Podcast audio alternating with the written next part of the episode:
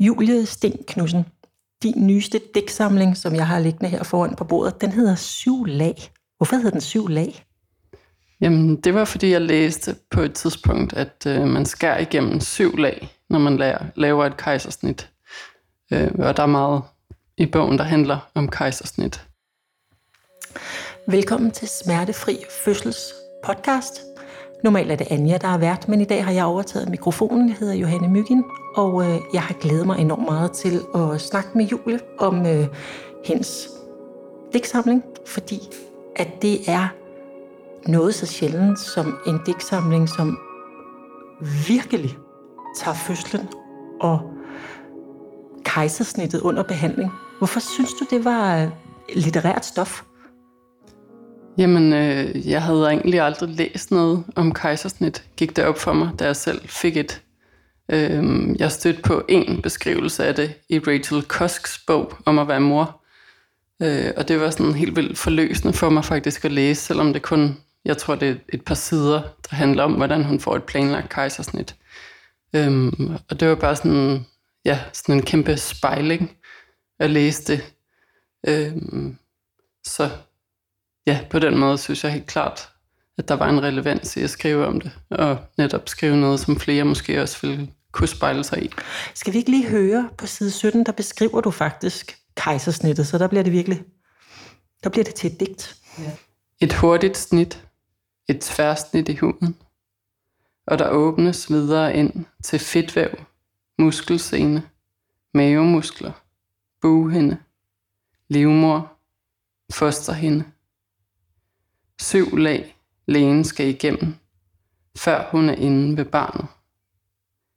Udover at de enkelte lag vokser sammen og danner arvæv, kan der komme sammenvoksninger mellem lagene. Det er og bliver en operation. En rask krop påføres en skade. Det kan så være nødvendigt for at undgå en større skade. Havde du behov efter øh, kejsersnittet faktisk at finde ud af, hvad det var, der var sket? Fordi det er jo virkelig sådan, jeg har aldrig hørt det så mm, grafisk beskrevet på en eller anden måde. Altså, det er meget langt fra, altså, du er meget detached i det, i det digt.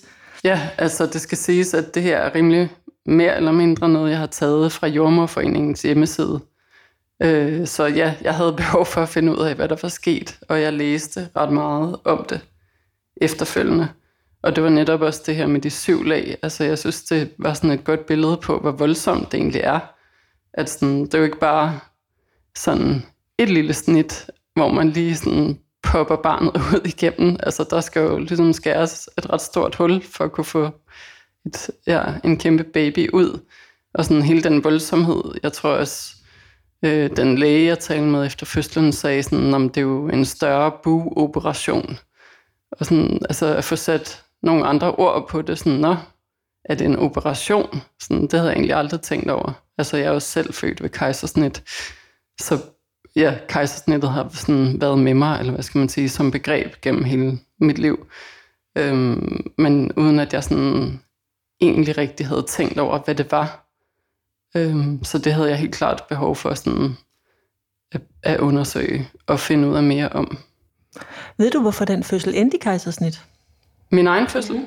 Altså, ja, både da jeg selv blev født, og da jeg fødte mit barn, var det fordi, øh, ja, vi var for store. Øh, vejede næsten 5 kilo. Nå, og havde man ikke vidst fast. det i forvejen? Nej. Okay. Fordi ellers havde vi jo nok fået et planlagt, øh, altså både min mor og jeg, tænker ja. et planlagt kejsersnit.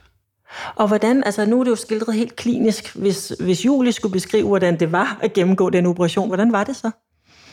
Øh, jamen, selve operationen var sådan set øh, fint nok, eller hvad man skal sige. Øh, det var ligesom hele forløbet op til, som jeg, jeg tror alle førstegangsfødende, eller næsten alle, oplever det så meget kaotisk og overvældende. Og øh, i og med, at det så fik den udgang, det gjorde, at jeg ligesom fandt ud af, at jeg kunne ikke bare klare det ved at ligge derhjemme og trække vejret på den rigtige måde og vente på, at der kom det rigtige interval imellem vejerne. Øh, jeg, altså, måske ville vi være døde hvis, i sidste ende, hvis ikke vi havde fået den rigtige lægehjælp op på hospitalet og havde fået det kejsersnit. Øhm, ja, det gjorde det bare sådan også efterfølgende til sådan en, en vild og voldsom oplevelse. Men altså selve, øh, da de ligesom kom ind på min stue og sagde, okay, sådan, du skal have et kejsersnit, og du skal bare samtykke. Øh, det er ikke dit valg. Du skal bare ligesom acceptere det. Sådan, de tog ligesom ansvaret fra mig for hele den her fødsel, og rullede mig ind på den der operationsstue. Altså det oplevede jeg både som selvfølgelig et chok, men også en kæmpe lettelse. Mm. Ligesom bare endelig, at hele den der øh, ulidelige situation kunne få en eller anden ende. Ja. ja, for du havde oplevet det som ulideligt op til det. Ja, totalt, ja. Ja. Vil du så ikke læse digtet, der er på den næste side, om hvordan du så oplever det bagefter? Jo. Og der starter jeg det her. Ja. ja. Alle de latterlige ting, vi fik at vide til gravid yoga. At vi skulle sige nej, uanset hvad hospitalet foreslog. Stole på, at vores kroppe selv kunne klare det, hvis vi bare lå på alle fire og tænkte positivt. Alle de latterlige ting, jeg fik at vide af jordmødrene. Du er høj og slank, så det kommer til at gå hurtigt. Som regel passer barnet til den mor, der skal føde det. Jeg tror, jeg er i chok, sagde jeg til sygeplejersken. Jeg kunne ikke holde op med at græde. Det føles som om, jeg har været udsat for. Kan ikke huske, om jeg sagde et overgreb, vold, en ulykke. Hvad ville der være sket, hvis jeg ikke havde krævet at blive indlagt? Det er der ingen, der kan vide, sagde lægen. Det man kan sige om dig er, at du er god til at skjule et stort barn inde i din krop. Jeg vidste ikke, om jeg skulle tage det som en kompliment eller en bebrejdelse. Der er en enorm vrede i det digt. Ja. Hvad, hvad er det, du er så vred over? Jamen, jeg tror, jeg følte mig sådan holdt for nar af min fødselsforberedelse. Øhm, og en, altså, jeg gik til en hel masse yoga og forberedelse og forskellige steder op til fødslen.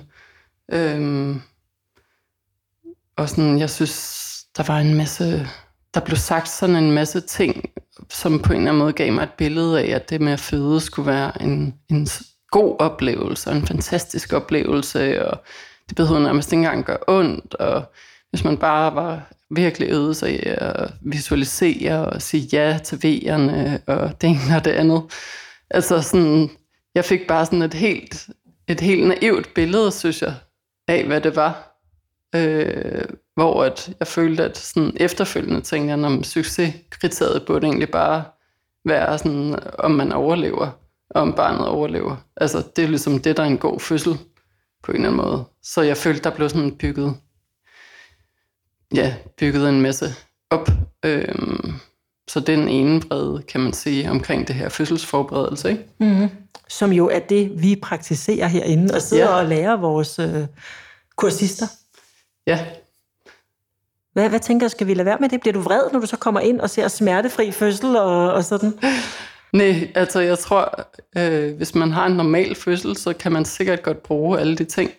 Men der er bare nogle fødsler, der er unormale af en eller anden grund.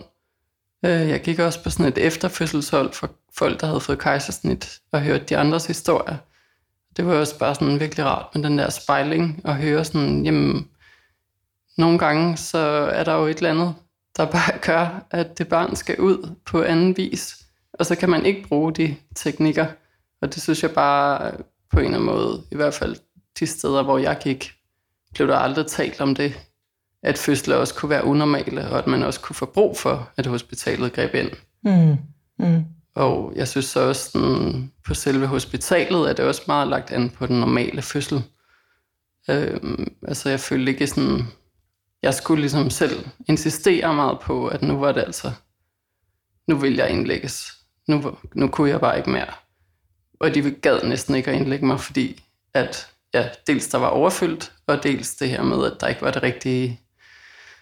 Ja, jeg kan nu ikke engang huske, hvad kriteriet er. Det er noget med, at der skal være tre minutter mellem V'erne, eller fire minutter, eller V'erne skal vare så så lang tid. Jeg kan faktisk ikke huske det længere. Men det, Så du insisterede det led jeg i hvert fald ikke op til. Så de sagde, at jeg var ikke i aktiv fødsel. Øh, efter at jeg ligesom havde haft virkelig, virkelig voldsomme V'er i flere døgn. Øh, der sagde jeg så til sidst, at ja, nu, nu kom jeg altså, om de ville have mig eller ej.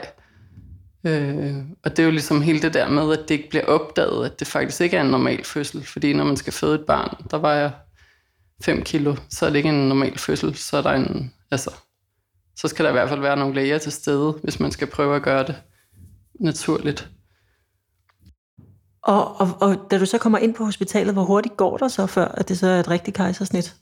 Øh, jamen, der var, jeg var der, jeg tror, jeg blev indlagt sådan klokken 11 om aftenen, og så fik jeg ligesom alle mulige, det der V-drop og epidural og morfin og bolus og hvad det alt sammen hedder, og lå der ligesom mere og mere pumpet op på dit og dat. Og så var det først næste eftermiddag, sådan klokken et eller to, at de ligesom sagde, okay, der er ingen fremgang i det her. Og så var Elle jo overrasket, da hun kom ud og var så stor, som hun var. Mm. Mm. Men det forklarer jo noget, tænker jeg. Ja. Men du skriver også, at du oplever kejsersnittet. Du siger til sygeplejersken, jeg ved ikke, om det skal være et overgreb eller en ulykke. Øh, ja, jeg følte, jeg havde været udsat for noget, der var så voldsomt, så jeg nærmest ikke sådan havde ord for det. Men det var ikke sådan... Jeg kan godt se, at man nok læser det, som om det er selve kejsersnittet, men det var egentlig bare hele fødselsforløbet i det hele taget. Og sådan øh, det der med at have så store smerter, og ikke kunne få hjælp til det. Og det, altså, ja, jeg tror, det var sådan, det var alle de dage, der på en eller anden måde øh, ophobede sig til sådan en kæmpe følelse af at have været ude for noget, som man egentlig ikke rigtig kunne forstå eller beskrive. Mm.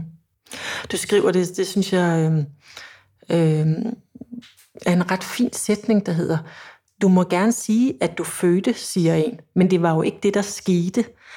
Altså, hvad, hvad handlede det om? Blev du, følte, du, altså, følte du, at du ikke havde født dit eget barn? Øh, ja, og det tror jeg på en måde stadig, jeg føler. Altså, fordi jeg fødte det jo ikke. Altså, det blev jo ligesom løftet ud af mig med, med nogle hænder, øh, uden at jeg endda sådan så det. Jeg lå om bag sådan en forhæng. Men, øh, og samtidig tror jeg også bare, at jeg har det sådan lidt, det er okay. Det var okay, at jeg ikke fødte mit eget barn, og jeg gider heller ikke gå rundt ligesom at insistere på at sige det. Altså, barnet blev født, og det var det, der tæller. Var det, en, det var ikke en skuffelse? Altså, det tror jeg, det var lige der. Men det var også en lettelse, fordi at det hele havde været så sindssygt og ubehageligt. Så bare det at ligesom få det overstået, og at vi begge to havde det godt efter omstændighederne, var jo bare altså, også en kæmpe lettelse. Og altså, ja, jeg følte ikke rigtigt, det var at der var tid til der, ligesom at sidde og ærge sig over, at det ikke blev en fed oplevelse. Altså, det havde vi ligesom givet afkald på undervejs.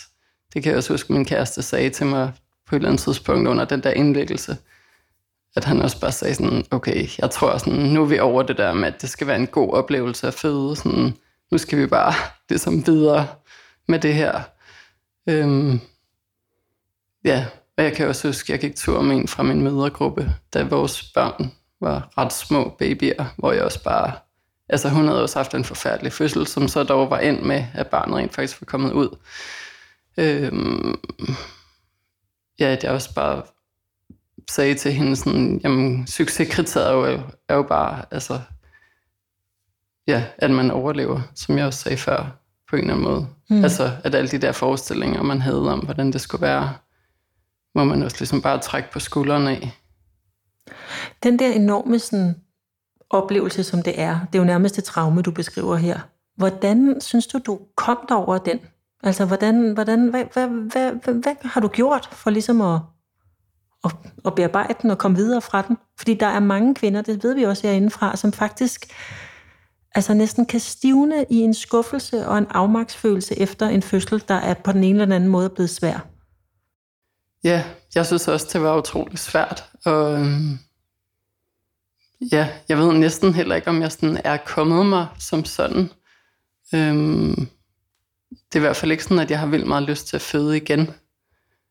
Men øh, jeg tror, at, altså, at det at skrive de her digte, og også netop dykke så meget ned i, altså virkelig gå ind i den oplevelse, øh, også netop med at læse om kejsersnit, og på en måde at læse om fødslernes historie, og prøve at forstå i det hele taget, sådan, om hvad, er, hvad er det ligesom for noget? Hvad har det været gennem historien? Øhm, det tror jeg da har hjulpet mig i hvert fald til at få sådan en større perspektiv på det. At det er jo, det er jo ikke bare lille mig og mit traume og min historie. Det er jo sådan en kæmpe, kæmpe stor historie. Altså, det er jo det, er jo det der gør, at vi overhovedet sidder her i dag. Og sådan på en eller anden måde er det da også en trøst, synes jeg, at, øh, at se sig selv som en del af den der ja, enorme kvindehistorie, der rækker så langt tilbage, og hvor der faktisk er virkelig mange barske skæbner jo. Altså jeg kunne godt tænke mig faktisk, at du læste lidt, fordi der er på side 58, der er der nogle utrolig uhyggelige digte om historiske kejsersnit, som altså selvom jeg faktisk har været inde på det her fødselsområde i lang tid, så kendte jeg ikke dem. Vil du prøve at læse lidt af det? Øhm, jeg starter lige ned ad side 57. Den unormale fødsel. Den komplicerede fødsel.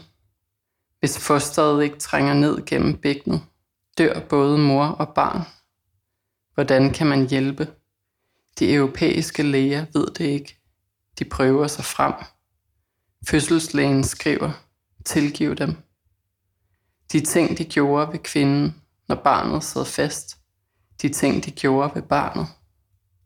Overskæring, gennemsavning, gennemboring, halshugning. Hvad ville du selv have gjort, hvis du var lægen? Gennembor kraniet på et levende barn.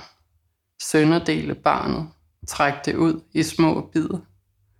Eller sprætte en levende kvindes mave op. Udsætte hende for voldsomme smerter. En pinefuld død. Vanskelige operationer med usikre udfald. Hvad ville du have valgt, hvis du var den fødende? Hvor mange fødende fik et valg?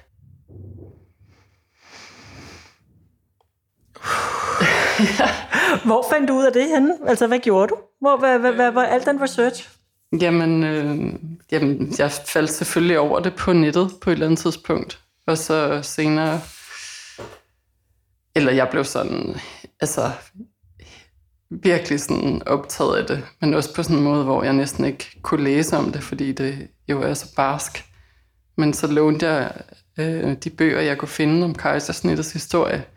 Både sådan, der var en fra 30'erne, en fra 80'erne og en nyere. Og sådan, det er meget sådan skrevet af, af mandlige læger, faktisk.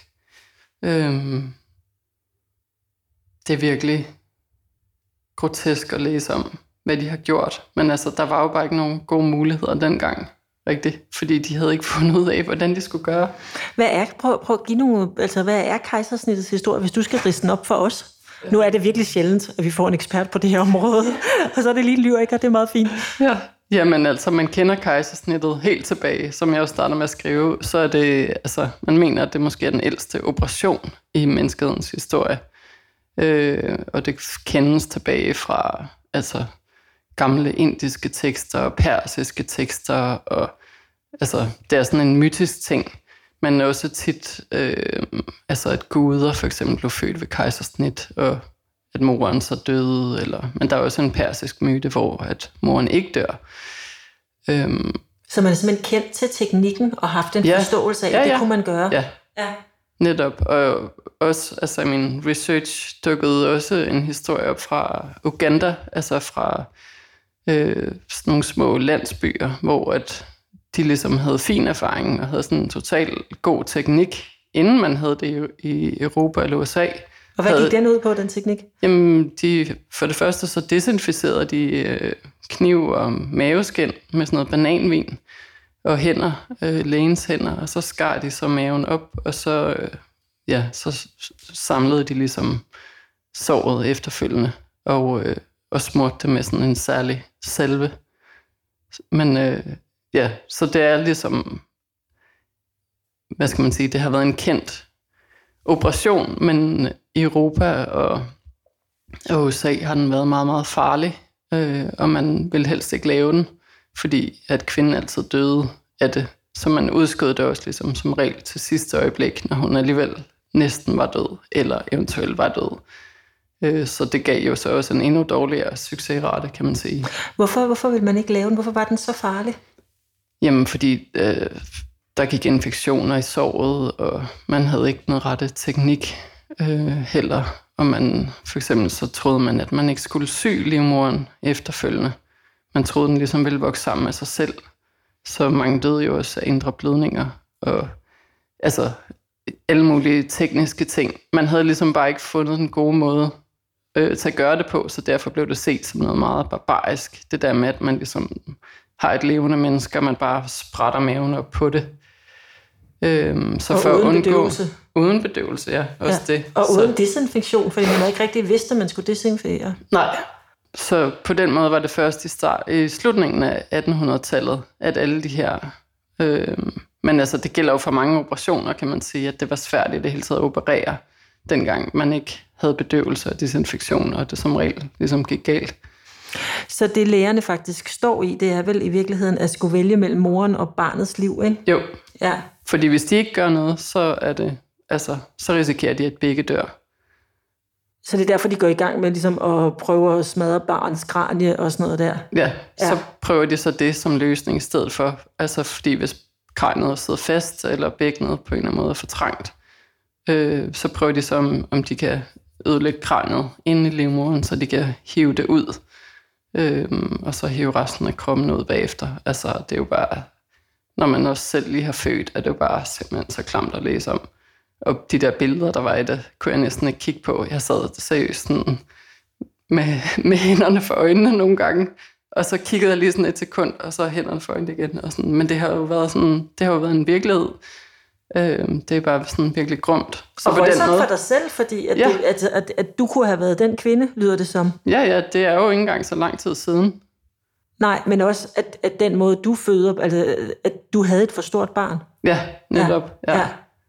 Så jeg tror også, for mig var det bare sådan ret vigtigt at forstå, hvor voldsomt altså, og livstruende, potentielt livstruende, det har været at føde, altså igennem menneskets historie. Mm. At sådan hele den sådan tilgang, vi har i dag, hvor altså, det er jo bare så heldigt, eller sådan, det er jo, eller det er jo ikke heldigt, men det er fordi, vi har så, så mange hjælpemidler og et godt hospitalsvæsen, og altså, så man netop kan opfange de der unormale og komplicerede fødsler, og gøre noget ved dem, og ligesom i tide. Mm. Øhm, så det er jo ikke sådan nogle lille og enkelte ting, eller sådan, der er jo ikke sket noget ved vores kroppe siden 1800-tallet. Altså det er jo simpelthen vigtigheden af at have et godt hospitalsvæsen, som er til rådighed for dem, der skal føde. Der vil jeg altså lige indskyde her, inden vi går helt, fordi at, øh, jeg, jeg havde det på samme måde som dig, da jeg havde født mine børn. Men gik faktisk lidt i den modsatte retning. Det var meget sjovt. Øh, jeg blev også lidt optaget af, ligesom, kunne det virkelig passe, at alle kvinder var døde i barselssengen? Og der kan jeg huske, at jeg fandt nogle statistikker, der, og det synes jeg også er vigtigt at sige til almen beroligelse, som sagde, at når kvinder døde i barselssengen øh, i meget større antal der, så var det ikke kun fordi, at kejsersnittet ikke var opfundet, og barselsfeberen var der og sådan noget der. Det var simpelthen også fordi, dels at kvinders øh, bækken tit var forkrøbtet af engelsk syge og forskellige andre sådan tilstande, som gjorde, at, at de her tilstande, og at de fødte mange børn. Altså at en livmor, der har været gravid otte gange, har større chance for, at der går noget galt, end hvis den kun har været to. Ikke?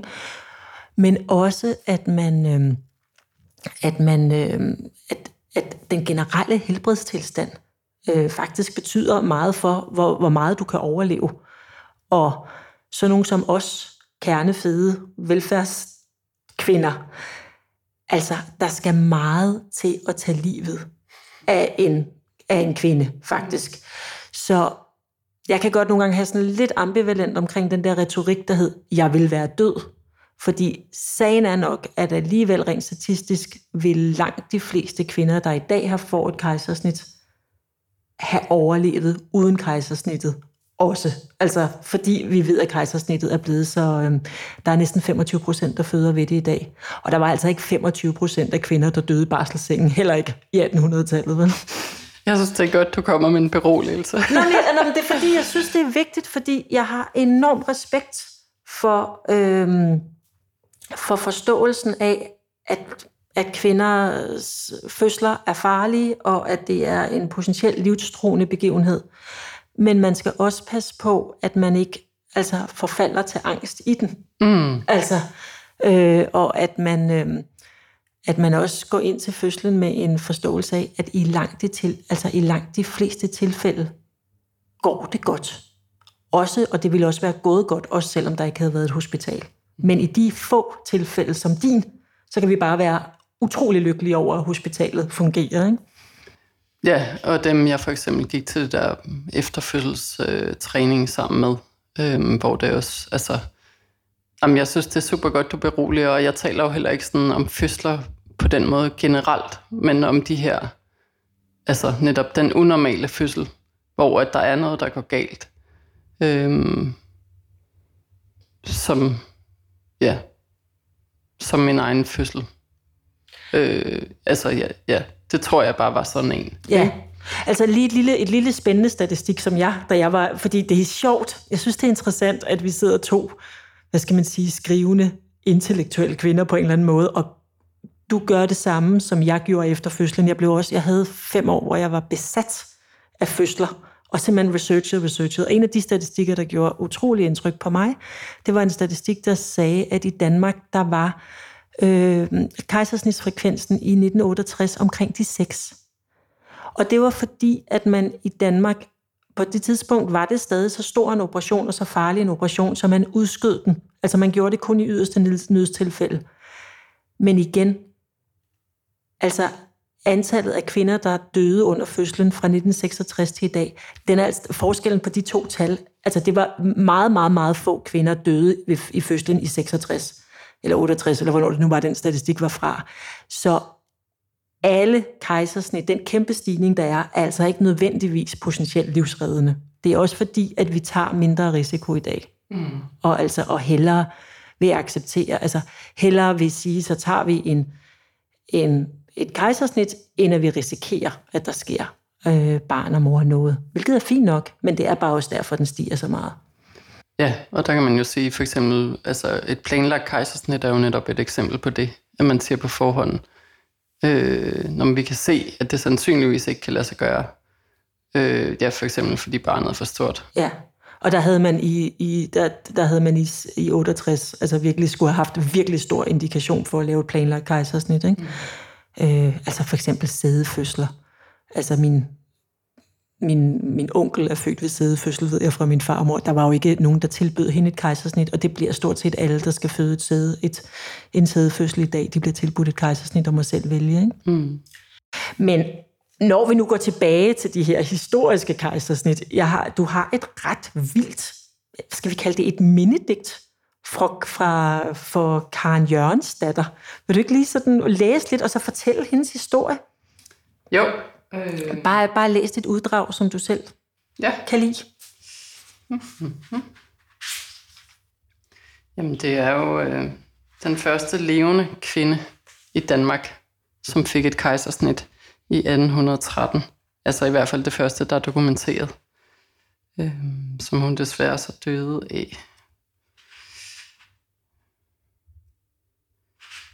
Jeg læse. Jeg prøver ligesom at at skrive mig ind i hendes perspektiv, kan man sige. Mm. Øh, det, jeg har læst om hende, var skrevet af den læge, som udførte kejsersnittet på hende.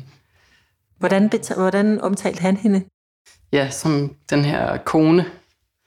Øh, hun, hendes navn blev heller ikke nævnt i artiklen. Øh, det er jo sådan meget det her blikket på en patient. Altså, og artiklen beskriver sådan hele forløbet, fra han ankommer til den der lille øh, hytte, er det nærmest. Eller sådan, I hvert fald sådan et lille hus i en landsby, og sådan en kvalmstue, og den der kvinde, der har prøvet at føde i dagvis. Og der er en anden læge, men han ved heller ikke rigtig, hvad de skal gøre. Og, altså, Og så beskriver Hvor, hvor, er han... han, hvor er vi henne? Altså i landet her med Karen øh, Jørgensdatter? det er vist ved Hillerød eller sådan noget. Ja. Deromkring. Ja. I en eller anden lille landsby. Og så, ja, det er bare sådan en artikel, der ligesom beskriver det, altså hele forløbet så omkring operationen, og så ender det ligesom med obduktionen af hende, efter hun er død. Så det er også bare sådan ret voldsomt, øh, at hun går fra at være den der levende, fødende kvinde, og så til at være sådan en, en død krop, der bliver obduceret. Hvorfor beslutter de sig for at lave et kejsersnit på hende? Jamen, det er faktisk hende selv og hendes mand, der beder om det. Mm. Øh, fordi de har hørt om det, og har hørt, at, øh, at hvis man gør det, så kan man få reddet ligesom både mor og barn. Øh, så det kan være, jeg skal læse. Fordi deres forslag er det her med at, at knuse barnets kranie. Altså lægerne vil knuse Det er barnets det, lægerne kranie. foreslår som løsning. Ja. Øh, så kan jeg læse min forestilling om, hvordan hun svarer på det. Jeg tror ikke engang, du når at overveje det. Svaret stiger op i dig, hurtigt og uden tvivl. Nej, det kan der ikke blive tale om. I alle de måneder har du båret barnet. I har allerede delt alt. Du vil have barnet, lære det at kende. Du vil have, at det skal være muligt. Jeg ved ikke, hvor du har det fra, men du siger, at du har hørt om en anden metode. At man kan skære barnet ud af morens liv, så begge overlever. Og hvad gør lægen så? Øh, jamen, de prøver at tale hende fra det, og, øh, og fortæller hende, at hun nok sandsynligvis vil dø af det. Øh, men hun står fast. Ved de, om barnet lever på det tidspunkt? Ja, de kan mærke, at barnet stadig bevæger sig. Ah. Øh, og hvad sker der så? så ender det med, at hun, øh, ja, at hun får dem overtalt simpelthen til at prøve, selvom at ingen af dem har prøvet at udføre et kejsersnit før. Øhm, og det gør de så med til. Og laver det her kejsersnit øh, på hende, som tager over en time og er uden bedøvelse og øh, ligesom bare, hvor de jo ligesom prøver sig frem på en eller anden måde. Øh, men hun dør desværre af det to dage efter. Men hun, altså, hun når ligesom at overleve og have det godt og se barnet. Og det synes jeg på en eller anden måde var en ret fantastisk historie. Øhm, så det har jeg sådan... Ja, jeg vil prøve at på en eller anden måde at vinde den der fortælling om, som jeg havde læst om det fra lægens perspektiv, og så skrive det fra hendes synsvinkel i stedet. Prøve at forstå hendes motivation. Prøv at læse noget mere fra den. Ja, skal jeg læse den der? Mm. For mig var selve snittet en ikke-oplevelse. Jeg fik et grønt forhæng op foran ansigtet. Kunne intet se, intet mærke. Bedøvelsen fik mine lemmer til at ryste. Pludselig råbte folk. Tillykke, det er en pige. Jeg så hende, så faldt jeg i søvn. Jeg kan ikke forestille mig smerten. Din smerte. Hvordan du holdt den ud. Lægen skriver, at du var god til at ligge stille. At du skreg mest, da han lagde snittet i huden. Da han vendte barnet og under syningen. Syningen er det værste, så de sætter kun to sten. Jo. Ja, Ja. Hvordan var det at læse det, da du læste den første gang, den historie der? Øh, jamen bare totalt fascinerende. Jeg synes, det var da ret fantastisk, at hun faktisk selv havde, havde sat det i, i gang. Altså, at det var, det var faktisk ikke et, et overgreb udført af en eller anden sindssyg læge. Hun havde selv bedt om det. Er hun en held, synes du? Øh, ja, på en eller anden måde kan man jo sige, at alle, alle de kvinder, der ligesom øhm, har underlagt sig det her, er jo også dem, der gør, at vi i dag har det moderne kejsersnit. Og, altså, de har jo i hvert fald de har jo bidraget simpelthen med deres krop til, at man overhovedet har kunne eksperimentere sig frem til, hvad der virkede, og hvordan man kunne altså, få den rette teknik til, at kvinder kunne overleve. Overlevede Karens barn? Ja, det gjorde han.